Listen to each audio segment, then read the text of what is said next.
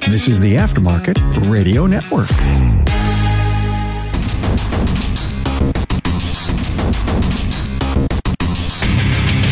Welcome, everyone, to yet another episode of Diagnosing the Aftermarket A to Z. I'm Matt Fanslow, and we have a real treat here.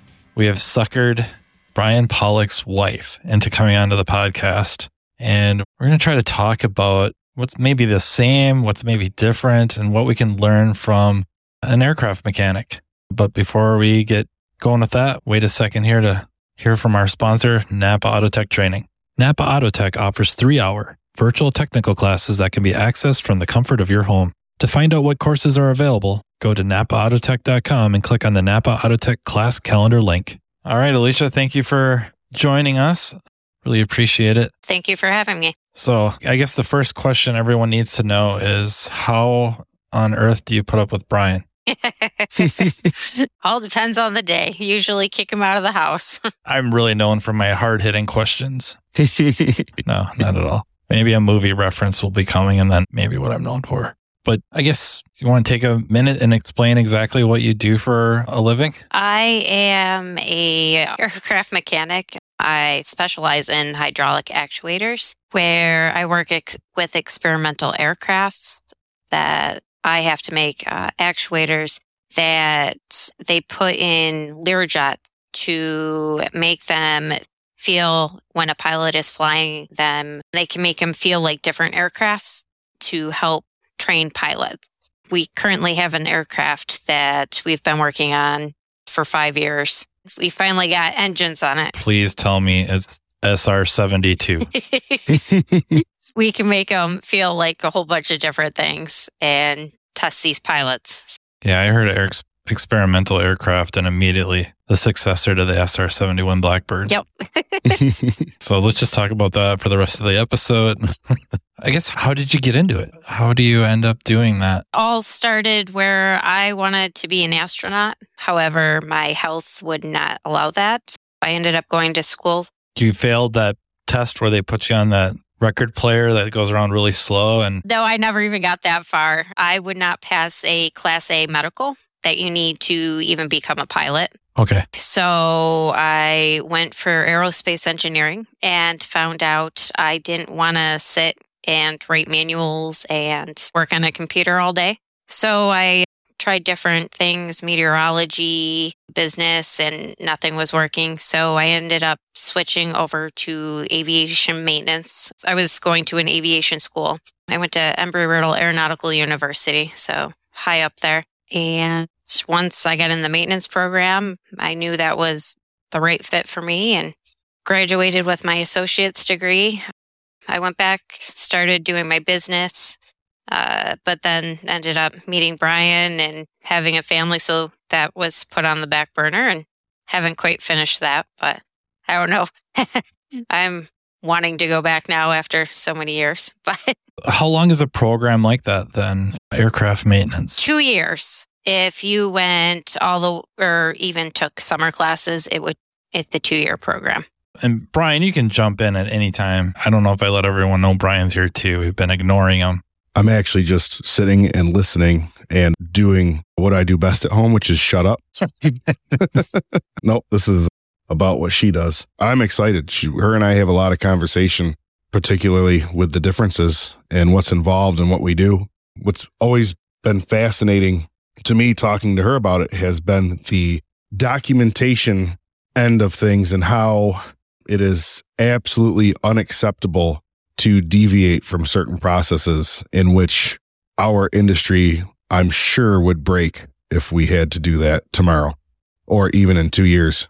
When you go for aviation schooling, there's good six, seven months that you study just the fact of how to document everything, how things work out. It's called general with the aviation it just goes over the basics of everything that you're going to be responsible for. What can happen if we don't use the right documentation, then you're more liable if something does happen down the road. As I was telling Bryan, more than half our work is just the documentation alone.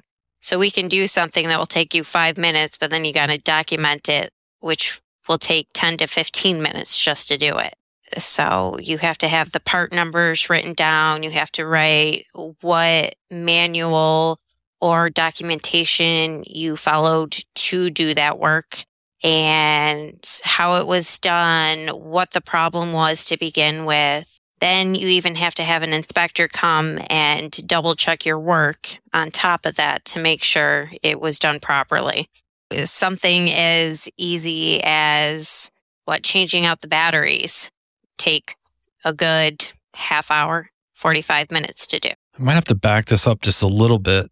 You go to school for aircraft maintenance.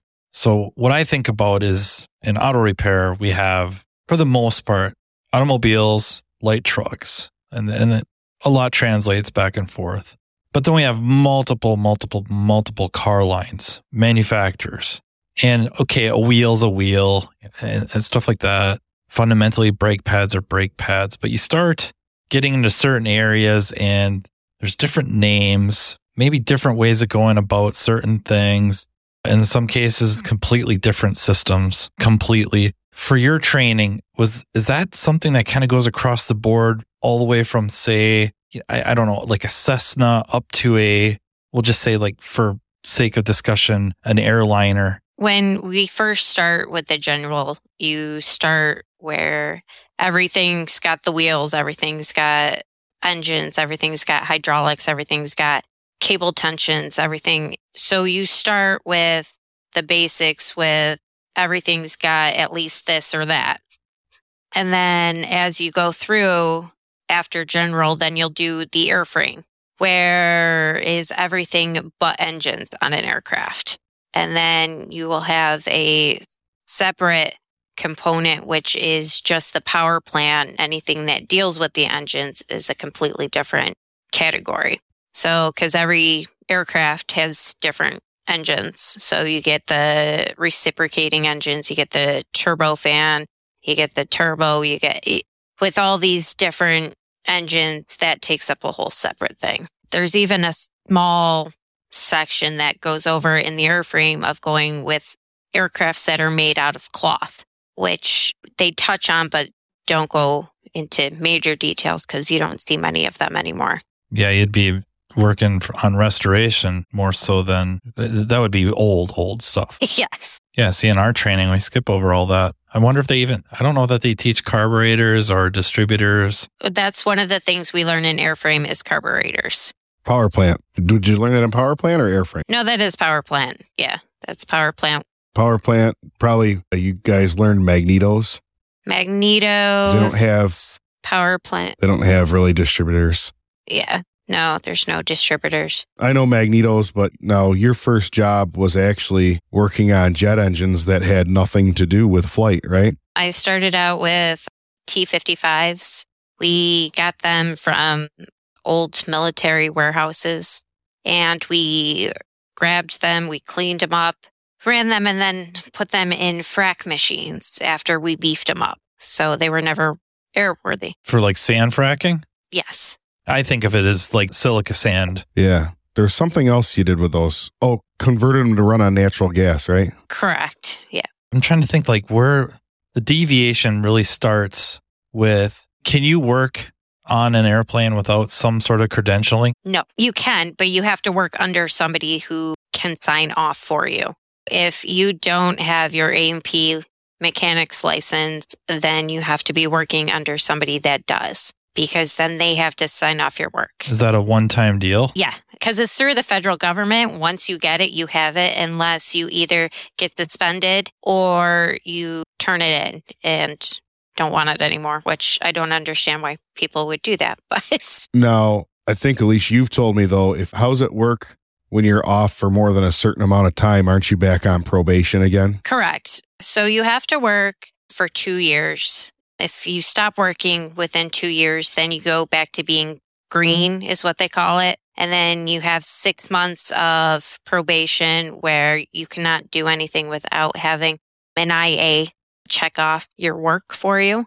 And then once you get to after six months, if you've done that procedure, you don't have to have so much as an IA checking off your work. However, most places and companies still have an IA double checking your work so that nothing is missed. I know they at least do that with the company I work with. However, if you are just a small mechanic working on somebody's Cessna for them, you don't have to have an IA unless it's an annual inspection. So you can do the service work on it, Correct. maintenance or whatever, but once a year it's got to go in and get inspected by somebody that's credentialed. There's a 100 hour inspection, there's a 500 hour, 300 hour inspection.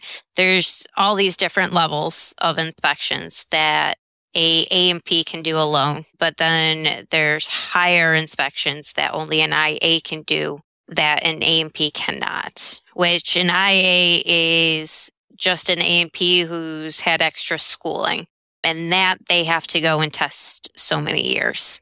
And when I think of that, it's is that like the X-raying the airframe, or is it even deeper than that? It's deeper than that. It's just more or less of checking people and how they're doing stuff, but it's with power plant and airframe. They like disassemble the whole thing when they do some of those inspections, right? Oh yeah. You guys just had to send some engines out to have that inspection basically done and pretty much bill it as a rebuild because it's such an in-depth inspection. Like there's no way you're going to take that much apart and not replace wear items, right? Yeah. After so many hours, certain engines need to be overhauled. First, they might get reworked, and then to a point, they have to get overhauled, which is just a different level of maintenance that needs to be done. But in our facility, we don't have anybody that can do that. So we send all our engines out. Is there a point or a threshold where it becomes starts to get to be unreasonable for one of the technicians or mechanics to be a nose to tail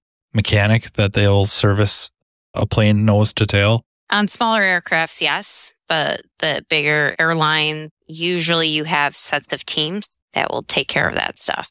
Right? They specialize in certain. You have a hydraulic team, of this team, of that team. Yeah, because you had mentioned that you were specialized or focused a lot on the hydraulics. And is that just hydraulics throughout the plane, like the landing gear, the flaps, everything? No, I specialize on the special components that our company uses alone. Nobody else makes these hydraulic components. So I specialize in those. Yeah. And then we have other mechanics that do the daily maintenance.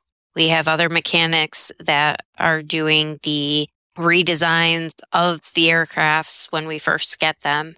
Then we have avionics technicians that only do the wiring. So mechanics don't have to know that high of electronics. And then you usually have a power plant team. My company is on the smaller side. So us A&Ps usually have to do both. And then I know we even have a set of machinists that do all the special machine work and or fabrication that we need throughout the aircraft line. I think that's pretty much it. And then we have our safety team as well. For our shop specifically, and I think Bryan's to a degree that we we try to have techs specialize in certain areas. My guys really don't have to know a lot about wiring, electrical, diagnostic processes, stuff like that. And then one might do more kind of powertrain than another, and then another one's maybe more undercar, but they'll do that across all car lines. So yeah, the documentation is like we can't not talk about that. Our documentation is we just say what we did, and sometimes it, it can be essentially clicked from the labor guide. You know what I mean? Like if we do a brake job, a front brake service, it really on the invoice says remove and replace calipers, replace pads, replace the rotors, reassemble, torque lug nuts to specification, test drove and verified repair. Something to that degree. But the level of your documentation, I'm guessing, is much more detailed. To a point where you have to reference where you're getting your documentation from, the hour in which it's being on the aircraft, parts you're using. So you have to have serial numbers, part numbers, and then it's also got to be signed off with your signature, your A&P certification number. It just makes me think, Matt. Do you remember those those older Nissan 3.5s? And if sometimes if you got coils, if you got a set of coils that weren't all the same lot number, it would set that set that stupid igniter code. In my head, I imagine having to write the lot number of each coil you installed down every but every single thing that she does. And like you can't just say, "Oh, I torqued the lug nuts. This is what I torqued them to, and this is where I found that specification at." And this is what time it was when I did it. Like, isn't that, do you understand what I mean by how it would break? It would break our industry so bad. Like, we would never be able to do that. If we go back to the mechanic servicing the Cessna, not picking on Cessnas, but I'm sure there's more the private small aircraft, two seaters, four seaters, probably turboprops. Do they document that as well? Do they, are they expected to document to that level as well? Or is, maybe not ex- expected to, but if they don't, the repercussions are terrific. Yeah, everything needs to be documented at all times, even on the littlest aircraft, even more so with the Cessnas because they're usually privately owned. Like a pilot can do some mechanic work, like they can change a tire. However, we never recommend pilots to change a tire because most of them would have no idea what they're doing with it and then that would cause issues down the road. But that way, it's got to be documented of how much pressure they put in the tire, what type is it air? Was it nitrogen? What were they using? What manual were they using? What part number, part illustration did they use? What were they torquing to? Some documentation, they even have to know which torque wrench you used so they can go back and make sure that was in calibration and up to date. Doesn't that make sense? I guess part of it is like there's this idea of if something fails on an airplane, spells imminent doom, which isn't necessarily the case. And the frequency of things with an airplane are especially personal, are fewer than like inter with cars. Like we drive our cars every day, multiple times a day. We have way more interactions with other cars and people and all that. Stuff falls off cars all the time and they just pull over. And it's not to blow off safety with an airplane, but it's like there's that stigma of I absolutely don't want anything to go wrong with my airplane. And yet, when you're coming in for a landing, it's not like there's a whole bunch of other obstructions to worry about other than the pavement. And depending on what fails, might suck, but you're not taking out people on the sidewalk or no, just flocks of birds, another vehicle, stuff like that. All right, Sully. but we don't do anything like that. And I was thinking about just what Bryan was saying with coils and the lot number, but we register fuel injectors with numbers to be written into the module. And we might say we did it, but we don't keep track of those numbers and we don't document or replace tires. A lot of times there's no documentation about date codes. We might look at date codes as a maintenance. Do you imagine to reference the manual that told you the process for changing the wheel and tire assembly? Matt, could you imagine? Yeah, I'm just thinking about that. And then there's no way, man. And our maintenance books actually go, they travel around with the aircrafts each aircraft has got their own sets of books that have to be on the aircraft at all times. So when they fly from destination to destination, is that a glove box that they want more room? They just usually it's hidden under some kind of seat or some kind of pocket off to the side. But there is usually a huge stack of documentation that flies with the aircraft at all times with certifications, the maintenance records of what's been done, when it's been done, what needs to be done next. Each aircraft is traveling with its own all data DIY subscription, essentially, right? Yeah. You got each one has its own personalized. So it'd be like instead of we're working on a 2015 Chevy Suburban and walking over to the computer to pull up you name it, you flip the back seat up and, and, there it is, like a big Rand McNally atlas, just like all these papers and documentation all cataloged and they keep it in binders, right, Alicia? Yes. Now, like the little details that stays at our company, but any maintenance records saying we completed the 300 hour inspection, this date with this much work has been done, what's been touched, what hasn't been touched, and that all flies with the aircraft every time it leaves. I'm guessing the book doesn't have like a wiring schematic where there's a choice between something absurd. I don't know. It's a two seater or a four seater. That this is that aircraft's manual. There's no, you're not choosing anything. Did this come with a Motorola or did it come with a NVIDIA or, or something like that? Yeah, it's basically the manual for that serial numbered aircraft, right, Alicia? Correct. Okay. Car manufacturers don't do this. No. You go to the factory service information and it's asking you building codes, RPO codes. Does it have brake system JL4 or not? Right. What options did it come with? Does it have a eight inch driver's information center or does it have a 4.4 or none? Is it monochrome? Is it colored? Yeah. Automatic air conditioning or manual, heated seats. Yeah. There's all that stuff that these maintenance manuals are very specific about. Wow. That by itself would be so nice. I'm thinking even if every car essentially you punch the VIN in and maybe a, a passcode of some sort, and then boom, there it is. This is the service manual for that car. We do have that, Matt. I don't think that we think about it in the aftermarket at all.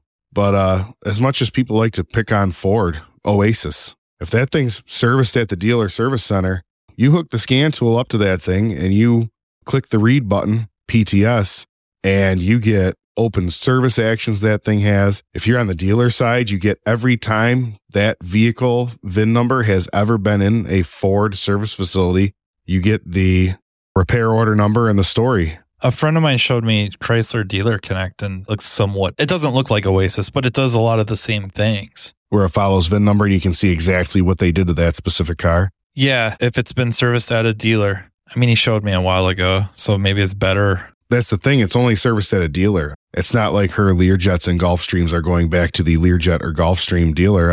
She's the independent service facility. How awesome would that be? And then we're just talking about taking something apart and putting it back together and documenting. How about how about like a diagnostic situation where I'm going to make something up and probably really show you how little I know, but let's just say customer has a, a nicer Learjet.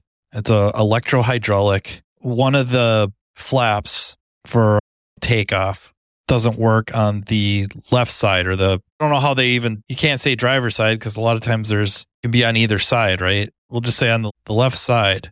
In my world, I can look at a wiring schematic, I might look over a flow chart, maybe read a description operation of the system, and then I'm probably gonna come up with my own way to figure out do I have a wiring issue back there? Communication, if there's some sort of a module back there that's really in charge of the hydraulics, I'm going to use a lab scope, a, a digital storage oscilloscope to look at communication. And we have external scan tools that plug into a data link connector that gets onto that network and can talk to various modules. And I can look at data and maybe I can see that that module back there doesn't even know it's being asked to lower that flap. Is that kind of how that works for you guys? You just have to document what you do and have it signed off? Yes, and how you came to the conclusion of why it's that component. Okay. There isn't like a protocol of in this situation, this isn't working. This is step one. This is step two. This is step three. You can come up with your own process as long as you document it and explain how you got to where you got. Correct. You can document the steps that you take now, like automotive, where they give you the charts of what it could be. But again, They don't work there either, Matt. they don't work that way. Supposed to say they work awesome and that we need to step up our game. You're sitting here talking about trying to diagnose something. Uh, just before I left work this weekend, we had an aircraft that was supposed to take off Thursday afternoon. Towed the plane outside and the heat wasn't working. They towed it back in, and even after by the time I left on Friday, they still couldn't diagnose of why the heat wasn't working in the aircraft. After we've just did a 300 hour inspection on this aircraft, we changed engines, we did a whole bunch of testing, and it was too They got two lines reversed. that's what they thought. Something with the pressure, and they still couldn't get the heat on. The pressure was right. They were almost thinking, We got a crack team that they want to fly us in. yeah, they ended up putting in a new whole electrical system and computer system in this aircraft within the last two months. And it was the higher ups were trying to force it out faster than it should have been. We got everything turned around, but they're pretty sure it's an electrical issue of why the heat's not turning on. However, the special electrical team that we hired to come in was no longer on site and they weren't sure where to go. So it was supposed to leave no later than today. However, I'm not sure if it left or not. By the way, they were going on Friday. It was not looking good. They're going to get a one star Google review. yes, they are. Not going to be good on Yelp. I guess I'm somewhat stunned that they would allow that kind of freedom. I thought it would be a lot more structured that this is the path. And if that doesn't work, then you have to call up the manufacturer tech support and then come up with a new plan. But they don't want you freelancing how to figure out what's wrong, even though you might be more than capable. In a way, that's neat to hear that you can, as long as you document it, you can uh, come up with your own diagnostic uh, process or strategy as long as you get to the culprit. Yeah, the documentation is more or less of why you cheer the point of changing a component and to make sure you installed it correctly. Because if you didn't and then the aircraft went down because of that component, then you become liable for that accident and even can get charged with manslaughter. There's a death because of it. The onboard diagnostics, is that all really on board, like all through a display in the plane? With our aircrafts, yes. But most aircrafts, no. Like your Cessna, if not a glass cockpit, it won't have any of that. The only thing that will be tracking anything would be your black box, which would track again what the height was when you lost control or what component was doing what, but not the details that you would need it for. Is it that they're just not that uh, complex? Like they're not using networks? Correct. Okay. There'd be nothing to plug into. They're not worried really about emissions, so they're probably still carburetors? For some aircrafts, yes. I know usually on your Cessnas, you're still using carburetors. For our Learjets, you're not. You have the gas module that takes care of that. But with like our aircrafts, we have built in VSS systems that we can plug anything into them to mimic aircrafts and we can even do stuff from the ground where other aircrafts you can't do that with. I'm not sure with the whole jetliners of what their capability is.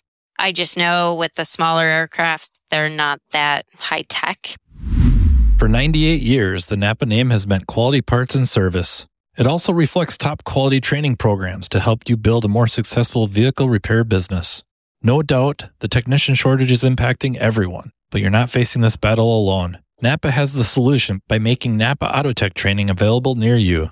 Napa Autotech provides automotive aftermarket technicians career development opportunities through structured, disciplined, measured, and high quality technical instruction, no matter the technician or service advisor's skill level. This instruction enhances understanding of vehicle systems, increases first time repair capability, and overall customer satisfaction. It also prepares technicians to become ASE certified. It's a fact technicians who receive training to improve their knowledge and skills have a higher sense of job satisfaction. This reduces technician turnover and increases productivity, directly improving a shop's profitability. It is vital to the success of a shop's business that today's technicians are equipped to diagnose and repair today's complex vehicles. With our ever changing technology, the technician's knowledge and skills need to be updated and refreshed on a regular basis. As you labor over the decision of whether to send your techs to get their skills sharpened, keep in mind Napa Autotech training is an investment, not an expense, and it's available to all. Much of Napa Autotech's training is offered in more than one format to accommodate varieties of learning styles and training preferences so each person can maximize their learning. Whether you're more of a hands on person or enjoy learning at your own pace, Napa Autotech is here to provide you with the training you need in the format that works best for you. To learn more about what Napa Autotech offers, contact napaautotech.com. The few times I've been on a plane when they when they've had to do something, it's what from what I could see was all through the displays in the cockpit and based off maybe a warning light. They truly have onboard diagnostics. They call ours onboard diagnostics, but it's really not. If you don't have something to interface, you're not doing any diagnosing unless it's a 92 Chevy pickup and you're going to count the check engine light blinks or something, right? Oh, Our old Chrysler, you cycle the key. Yeah, right. yeah, we don't have onboard diagnostics, even though we call it OBD2. Cadillac off and warmer Yes, through the climate control. I just had to do that on an Eldorado. I can't remember how long ago. You get codes, you could look at some data. It was hard to look at, but you could do it. It was like staring at data on a calculator. Speak and spell. yeah. Oh gosh. Oh man, I feel old. Man. So does anybody get to test out the ejection seats? Is that you get to do that? That seems somewhat hydraulic. Actually, those are bungee cords. Oh yeah, you were just talking about the bungee cords this morning at breakfast. yes. I just thought if they had to replace stuff like that for us, if we replace airbags that haven't blown, we're supposed to set them off and so they can be properly disposed. And I thought maybe you guys replace some seats and they have ejection. So I mean, you got to go blow them off. And the responsible thing would be to If they were pulling ejection seats out, I would have one, one strapped to a go kart. that's not fun. Yeah, I was amazed the one day because she'd always talked about documentation, and I was talking about something and just telling her, man, it, it just stinks. Our flow charts are so inaccurate. As soon as you go to a flow chart or whatever, you're if you do fix the vehicle, it's going to take you too long, and there's a good chance that you won't. She's like, oh yeah, ours aren't no good either. And I'm like, wait, what? Stunning, right? Yeah, they even told you that in school, right, Alicia? Yeah.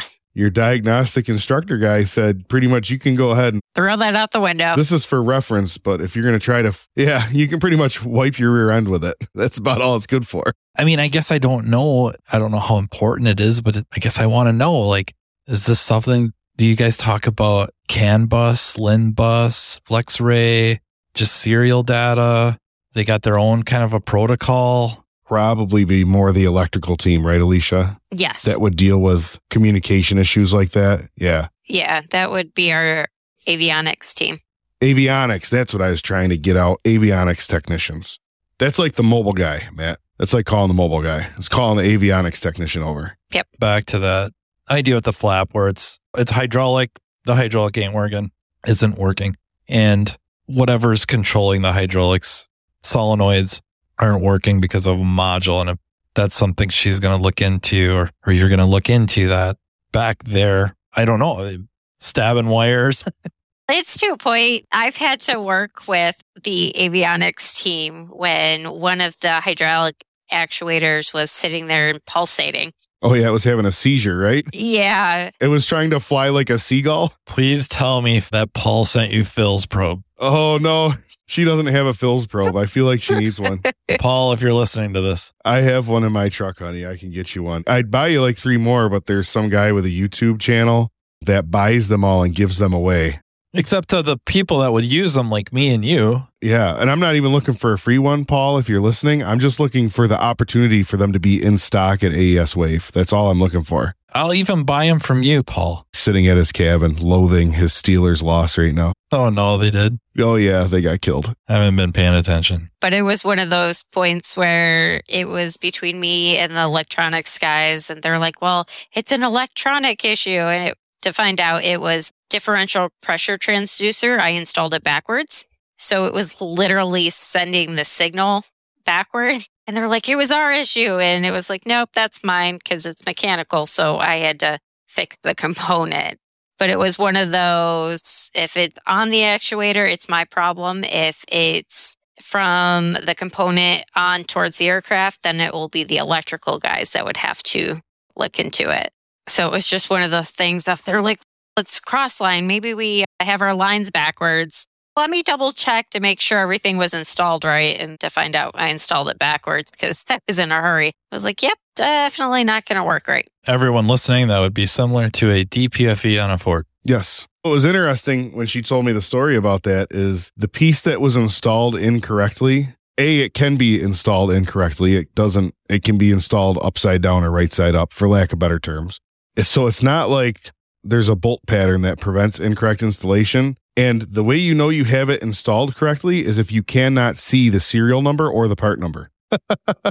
she goes, Oh, yeah. Because you asked one of the guys that was in there, right? You're like, Can you see the serial number? Yeah. Yeah, I asked. He was like, Yep. You're like, Okay, it's got to come out. It's backwards. And they were like, What do you mean it's backwards? Yeah. So what you're saying is the same designers work in the auto repair industry. We're not sure which ones. I shouldn't say auto repair industry in the automotive industry. So they just go design planes for a while and then They're probably the same people, Matt. Well, most of our stuff is to a point where you can't interchange. They make lines different sizes so that you can't mix them up. This is just one component that because my company makes it, the engineer who designed it did not design it to have a a different way so you couldn't mix it up, but luckily it's also a component that it's not going to hurt the plane to fly without it. Worst case scenario, I could take it off the actuator and it would fly perfectly fine. It was just for the fact of it was installed backwards that it wouldn't run correctly. yeah, about that lining, we got things called reducers. We make those lines fix fit no problem. So how many times have you seen the wrong plug smashed into the wrong component? I'm like, how hard did this person try to do this? Like I have like pretty good hands and like I've been pulling on a plug so hard that was smashed into a component. Like I was seeing spots trying to separate it. The guy had the plastic smashed so hard. What are you doing? Or the the part stores should really stop selling razor blades because they'll just they'll slice those The notches. yeah notches or guides or whatever. Slice that bad boy right off. Yeah. I have a couple old GM harnesses up in the attic and I have every plug for every GM you've ever needed between those harnesses and a razor blade. It'll make you whatever you want. the other thing that I've found interesting, at least about Alicia's job, and I, I don't think that this is like this everywhere where they, they work on planes, but with what she does, they actually have engineers on site daily that she has to work with, which is would be like us working with engineers.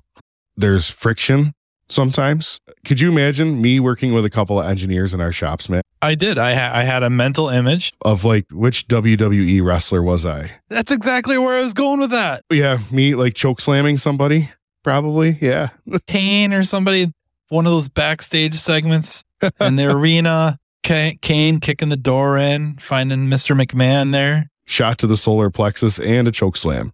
On the desk. Eh, some engineers are easier than others, that is for sure. That is the exact thing. That's where I was going with that. Matt and I have done too many of these. I knew he was going there. It's either great minds think alike or fools never differ, but Yeah, right. we're definitely on the same wavelength. But yeah, I thought that was interesting that she has to work with engineers on a daily basis. And I'm like, I have through some of the things I've gone through in my career and some networking, I absolutely have friends in engineering in Detroit, but it's certainly not available to John Q technician in our field. That's for sure, right? So I thought that was pretty interesting that she has direct access to the engineers that are working with these things. I, I thought that was pretty neat. When I first started working with the company, I had my own engineer that I worked hand in hand with until he switched jobs just this past December, which kind of threw me in a loop. But it's one of those things with working with these engineers. Hopefully, you get to work with a good one. Occasionally, you get one that you just don't see eye to eye with, which makes it a lot more difficult trying to get things fixed the way they need to be. How did you choose hydraulics? Was that something early on, or is it really like this job specific? That was what the opening was, or To be honest, I got into hydraulics when I started working with a company called Moog. I was working with them on components for the A350 before it was even released. that's the airliner, right? It is. We were making these special hydraulic components that were two, three feet big, if not bigger. Some of them were already up to four feet. And I w- was building them almost in a manufacturer type style and was manufacturing. I know you were doing a lot of soldering and wire crimping, right? Because we were laying in bed one time and she rolled over and at three in the morning, under her breath, she goes, Pass me the crimpers. And I like woke up and I said, I don't know what that means, but you're not getting any players in this bed right now.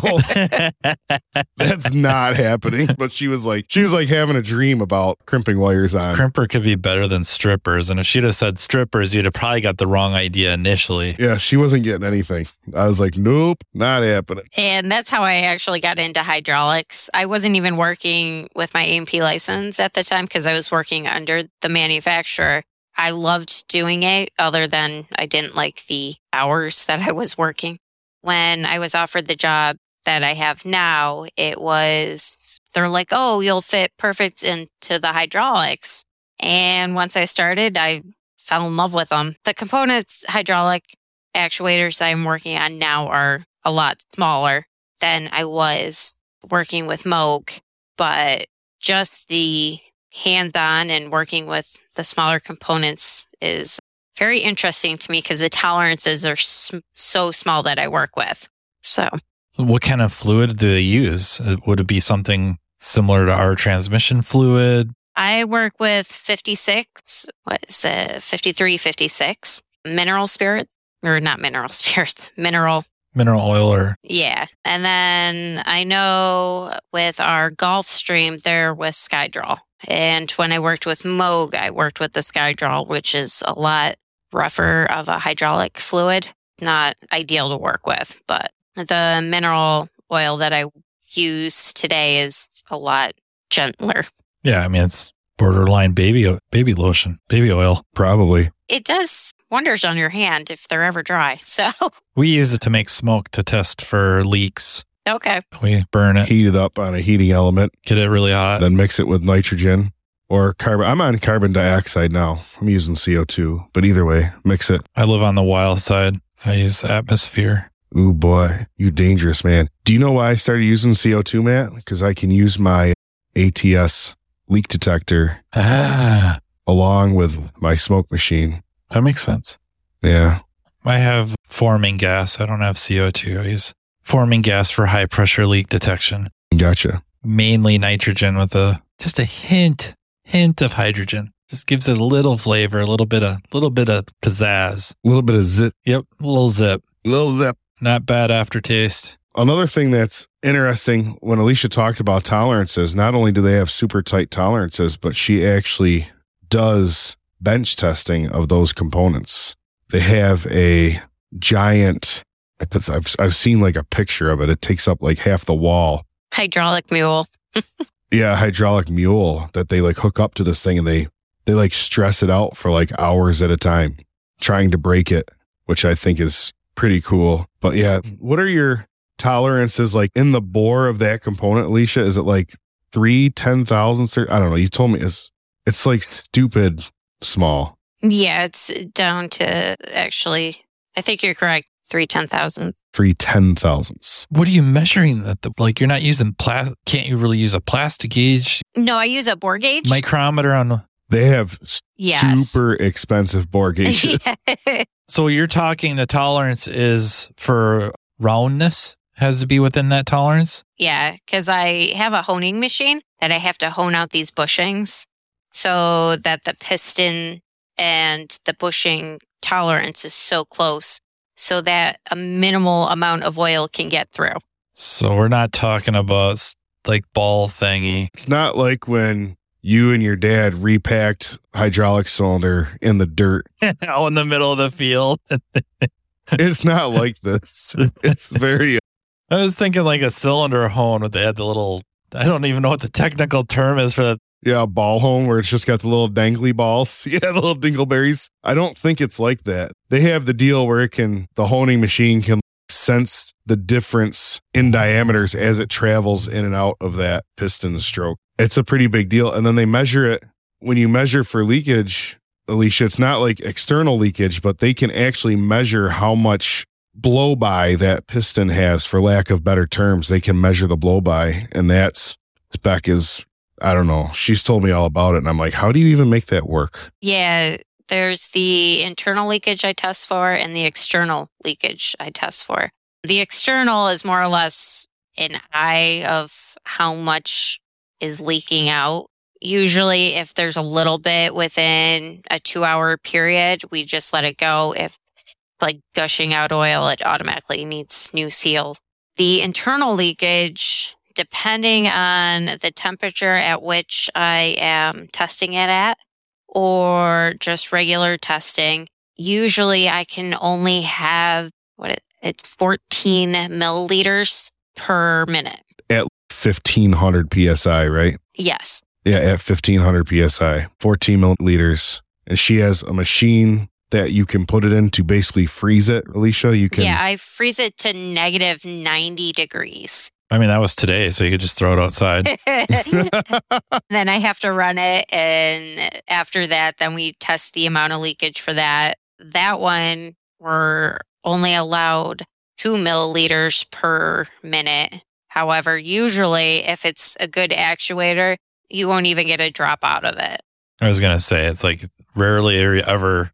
Eh, is that good or bad? It's, yeah, it's good or It's either good or, yeah, you're starting over again. do these stroke really end to end or or close, or will they be somewhere in between and they have a very high traffic wipe area or sweep area that wears, and then would you would of course find that you can probably hone it out only so far, and then do they just the cylinder itself is there a, a single cylinder portion that you replace, or is it pretty much it gets a whole new unit? Usually, so far, that I have found that needs to be replaced are just the seals, which are right after the bushing.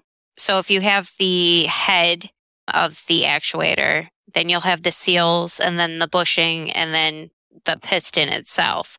And the bushing and the pistons usually don't wear.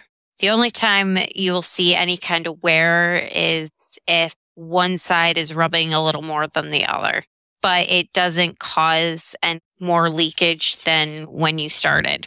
The internal leakage usually doesn't change any. However, the external leakage is what shows up. So I need to replace the seals. Then I'll have component wear on our Moog valve that we use that has started to show wear after 20 years, where their seals are starting to leak.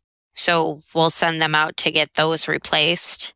Other than that, most of the other components are within 30, 40 years before they start to show wear, which the actuators I currently work with, some of them are 40 to 50 years old. And then we just made six brand new ones, which the difference between them, you wouldn't know the difference other than one might have a head seal that leaks a little more than the other. This is fascinating stuff. My memory of RAM stuff was I was pretty pretty young yet, and it was all farm implement stuff, load front end loaders, the rams on like the round balers and the hay binds and plows, and some of the more fancy drags and discs. I guess the heads on combines, and they had to, they'd pull the rams apart, and they'd had these cups like layers. They call them cups. They, in the bottom, right? yeah, At the end of the piston and then at the end of the cylinder, you had the, the seal, which we called the packing, right? We used to repack the cylinder and it had that big nut on the end of the cylinder that you'd call like three of your buddies up and go buy a piece of 10 foot exhaust pipe and a pipe wrench and go hang off it and try to get it apart. And literally. it was like impossible to get apart. They insisted they needed my help, even though I weighed weighed maybe seventy pounds. But Yeah, I think this is a lot more precise than what you and I have dealt with based on what I've heard. And then the documentation she does on those testing results, even is it's documented on paper, it's documented on computer, it's documented on computer where anybody in the company can go pull it up. And even though she specializes in that, like some days she doesn't touch a hydraulic actuator, some days it's 100%. What were, what were you doing the other day, Alicia? Putting panels back on an airplane or something like that? They had a part. We have an aircraft that we've been working for the five years, and with them just installing the engines, I had to put all the external panels back on so we could run the test run these engines. And to do that, I was told to install panels quick, not even install them all the way.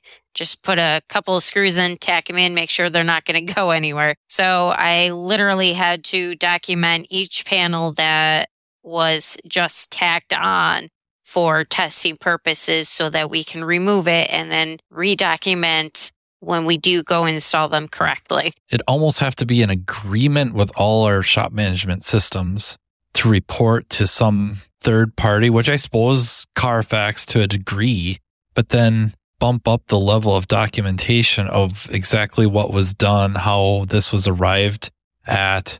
I, it's hard to picture shops doing that. It's just so hard. It would kill 90% of shops out there. It would absolutely kill them. I was just talking to somebody was talking about this the other day. I was on a Zoom meeting and they were talking about specifically about government involvement in aircraft and how they we wish we had that. I go, I don't know if you want that. think that takes the labor rate to the point where the middle class is done driving cars because you're going to start getting into quadruple labor rate of what we have now. You're going to get into a six to eight hundred dollar per hour labor rate to do that. Alicia, any idea what the labor rate is at the FBO at the at the? Oh, I have no idea. Would you even be able to guess? Is it probably a thousand dollars an hour to get an airplane worked on through the FBO, maybe, or just absolutely no idea? Yeah, just absolutely no idea. They're a part of my company, but they're not. Yeah, they're they're separate because they're doing. Yeah, she's doing internal work, and the FBO does. They're like the shop. They have like customers. Like if you have a private jet and you fly into the Niagara Falls airport and your private jet is broke, it goes to the FBO, right? Pretty much, Alicia. That's how it works. correct. Yeah. The thing is that they say it needs to get done. What are the chances you're like, eh, can we wait? Can you get the AC working first? And then maybe I'll come back and I'll come back and get my door bolts torqued too soon. So how does that work, Alicia? If there's an airplane that has that's in for an inspection that has a mechanical defect, that's not an option for them to wait, right? They either do it or the air look at the face she made. No, She goes, No. They either do it or your plane doesn't fly anymore. the aircraft's grounded until further notice. wow. Somebody brings a car to our shop that is completely unsafe. There is nothing we can do about them taking the car from the shop. We're almost better off if they're not going to do the work and we deem the vehicle unsafe that we don't even let them take it. We demand they tell us where to have it towed and we tow it there Us tow it there and drop it. Yes. and document it. Like it, we find it so unsafe. We hired a towing company We did not allow the customer to take it yet. because it could be a wives' tale or made up, but I have heard that shops have lost. A customer tries to come back with something bad happened with their car. I just had it to so and so. And yeah, it's documented and they signed it that we said the brakes were horrific. And they came and picked up the car and drove it away. It's like, well, you must have thought it was good enough for them to drive away. Therefore, Yes. So, Alicia, like, what's the threshold for that? I'm just trying. See, I don't know enough about planes. I'm trying to think of something that could need to be done, but doesn't really affect the drivability or safety. Drivability. That's funny. Flyability or safe. For example, the pilot seats have the rubber bands under them, right? If you find during an annual inspection, the rubber bands are extremely frayed. They have to be replaced. They're out of specification, whatever you want to call it. Is it an option for them to say, I don't want the rubber bands, just put it back together. I'm going to fly it out of here? Yeah, they have to put the rubber bands under the seat, which that plane can fly from here till the cows come home with a pilot that's got a halfway decent head on his shoulder without those rubber band supports under the seat, right? but as soon as I, the mechanic, find them and see that they're frayed, then it becomes my liability if something happens to the aircraft. Even though that might not have caused the plane going down, it would still be one of the responsibilities. You're opening yourself up to investigation. Because if you let that go, what else did you let go? So you can literally ground an airplane over rubber bands under the pilot's seat being frayed. Even a light being out, the plane is automatically grounded. Oh yeah, what a great! I forgot they have lights on them. Oh my gosh, I'm such a dummy. Because then it's a safety issue of not being seen in the air by another aircraft. Gotcha. A light bulb out. They can't. They don't even have the ability to decline a light bulb replacement. Nope. They can decline it if they don't want to pay for it. That's fine. It's just you guys will push it outside and it'll sit there. and charge storage, I suppose. And Correct. Yep. Won't be able to leave the ground. She says, "Hey man, hangar space is not cheap over there. That's what I heard. no, it's not. I heard they pay a premium for hangar space. Alicia's company owns all those hangars over there, don't they? They rent them out to other people. We do. if you don't have the money, then you're parking outside, buddy. So do you have to carry your own liability insurance or is that kind of through the company or maybe your specific job now isn't so much like that, but if you're working for like that FBO and there's a liability to you doing something, do, they have to carry their own type of uh, insurance? Yes, actually, it's highly recommended to carry your own insurance if you are a private A&P mechanic going around working on other aircrafts. Luckily, I work under my company, so they would protect me to a point. You start to get into tricky situations when upper management starts forcing you to sign off on things that is not ready to be signed off on. Then it's one of those, well, you should have your own defense. However, they're supposed to protect you, not guaranteeing they'll protect you because low man on the totem pole, somebody's going to pay for the problem. Somebody's getting hung. When the airplane goes down, somebody's getting hung out to dry. And it's usually the person that had the wrench in their hand Right. or the pilot. That that's the only two people that are getting hung out to dry. The person that was flying it, the person that was driving, or the person that worked on it. God, could you even imagine in our, our world? I, I could you even imagine? Could you imagine if every time a wheel fell off or a bolt fell out of something, somebody had to go to trial? Yeah. Anything that caused like damage. Whoever touched it or whoever signed off on it is the most liable. That would be sure it happens in certain specific cases, but it's not common for all the accidents that go on. It- It's pretty rare that I I hear about this. It's more so disgruntled customers taking shops to court, not any kind of a negligence. And it probably would be so easy to prove. The burden of proof is going to be most likely on the tech. And now it's nothing's documented.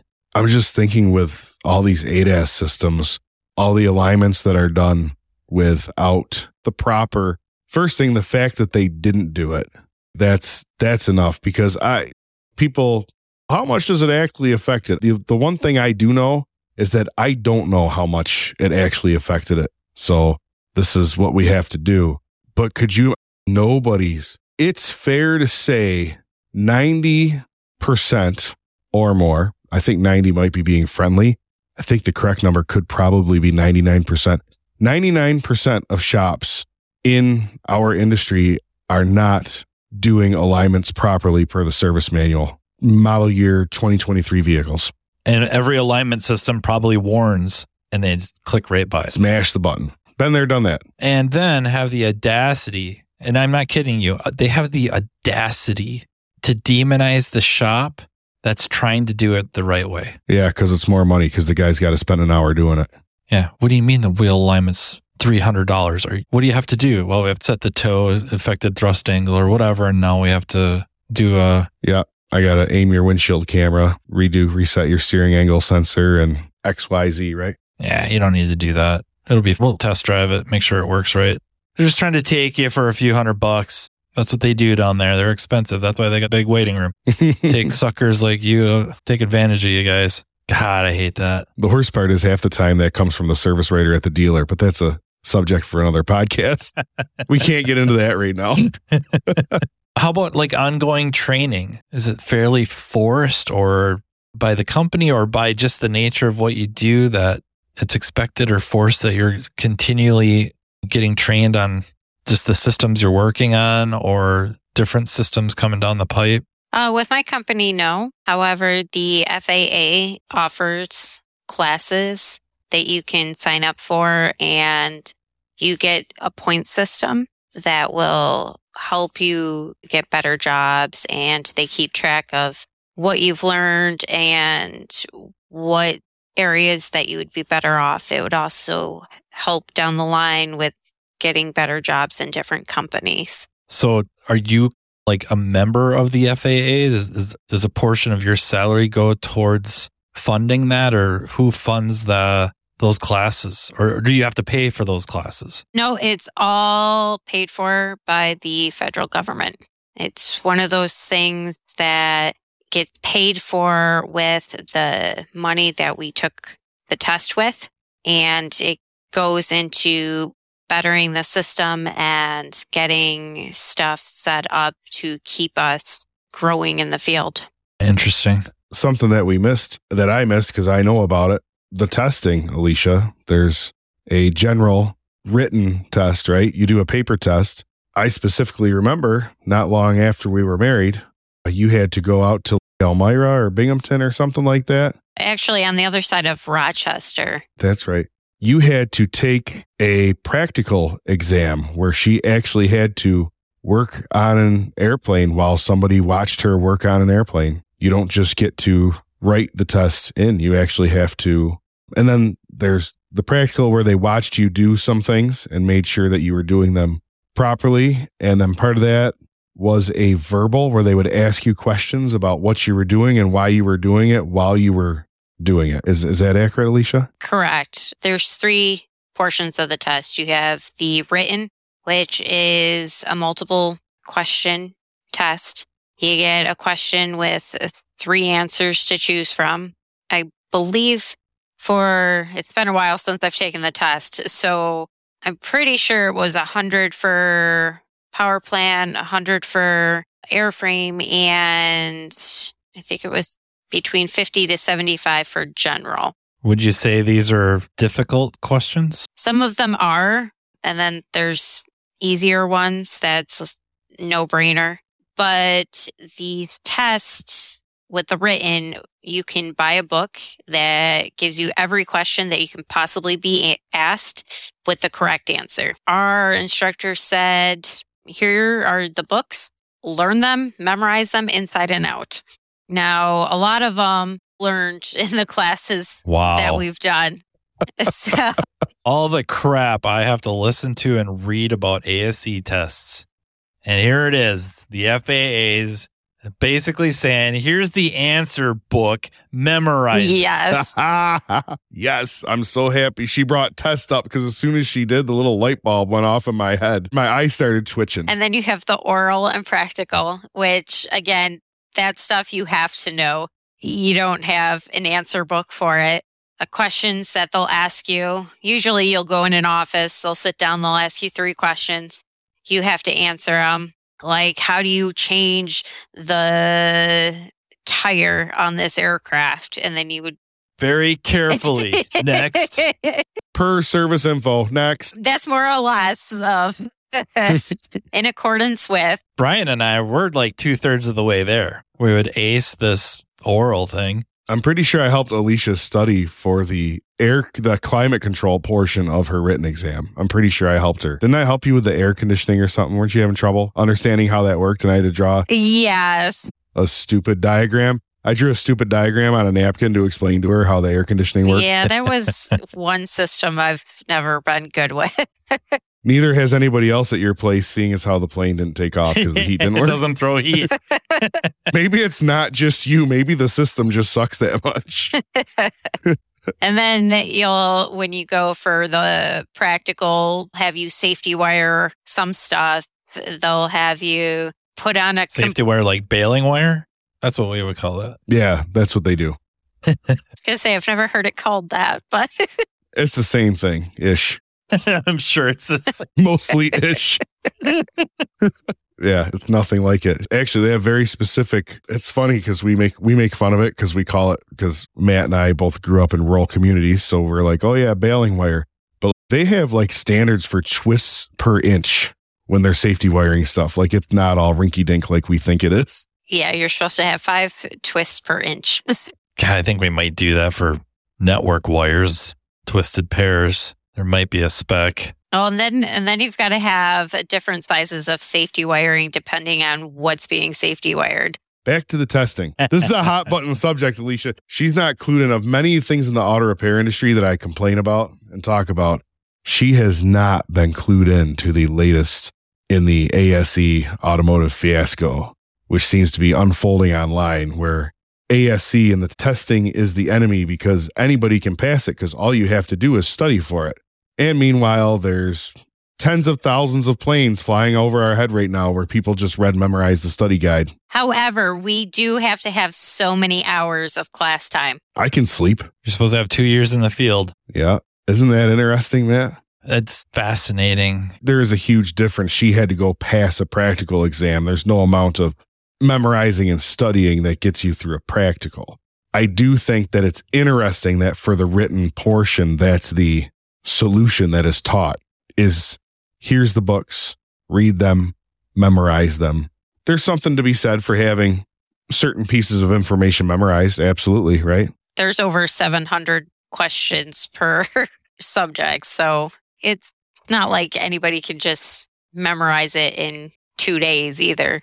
Do you feel like the questions are written by engineers or by people who are in the field? You get some of both. You have some that are written by the engineers, and you have some that are written from people in the field. Is that how those tests are developed, Alicia? Is that literally how it is? Like there's people sit around on a meeting and basically make up those questions, and some are actually aircraft mechanics in the field. Do you feel like that's probably how it is? Yeah, I'd assume that's how they do it. Is there practical tests on every system? Like, see, I think that's part of the misunderstanding is like there's practical tests for brakes, there's a practical test for engines, fuel systems, Air conditioning. yeah, hydraulics, yeah, HVAC. No, like you'll have airframe where they might have you do some riveting of sheet metal and engines. They'll probably have you put on different gas lines or change a carburetor. Like the general again would be the safety wiring, torquing of bolts. While you're doing this, you also have to be documenting as you go. And that is another part of the testing is making sure you're documenting correctly. You're pulling up the manual and doing it step by step the way you're supposed to. So there's different things, so many things they'll ask you within the airframe system or the power plant system that you'll need to know offhand. What I'm hearing is just the auto repair industry has got to step up its game because that is what's holding us back is the lack of practical testing. 100%. What everybody's got in mind is what's going on clearly isn't what's going on. Practical testing, which I've been screaming for like five years now. Just make a practical test. Make it so if you want to do this, you got to be able to do whatever, however you want to break it down. I'm not going to be the guy in charge of it, but practical testing is what's going to not classroom and in the trade school and you get X amount of pre- credits or whatever. No, actual practical testing. That's what needs to happen. And that's the difference between what they do and what we do. She had to go take the paper test, which was great. At least there's some barrier of entry. Somebody's got to give a crap enough to study all those questions, whether that holds any water as far as actual knowledge or not. That's to be argued. But the practical testing is where the rubber meets the road. You can't memorize the answers to your practical test, especially when you went into that practical, Alicia. I remember you didn't know what you were going to be doing when you got there. Okay, you're coming for your practical. They don't tell you what you're working on. You get there and they have tasks that you have to perform and you have no idea what they were going to be when you get there. This is the endeavor, and we need you to put on a ceramic tile. Here's the space shuttle, which is super interesting. The idea of practical testing, the idea of blind practical testing, not knowing what you're going to have to do when you get there to further prove that you have understanding of multiple systems. It's just an interesting concept. That's why it's also testing if you can read and write the English language as well, because each component or whatever they're having you do, they don't expect you to know how to do it offhand. So that's why you have the maintenance manual to walk you step by step that you're doing it correctly. And they just want to make sure that you can follow it. That's how they became mechanics. Yeah. It's because they didn't read good. Aircraft mechanics, it's spelling. Yes. The little paperclip on Microsoft Words losing his mind the entire time they're typing. He's just coming apart. There's a loud tapping, like garden gnome hitting the back of the dash or the instrument panel with a hammer.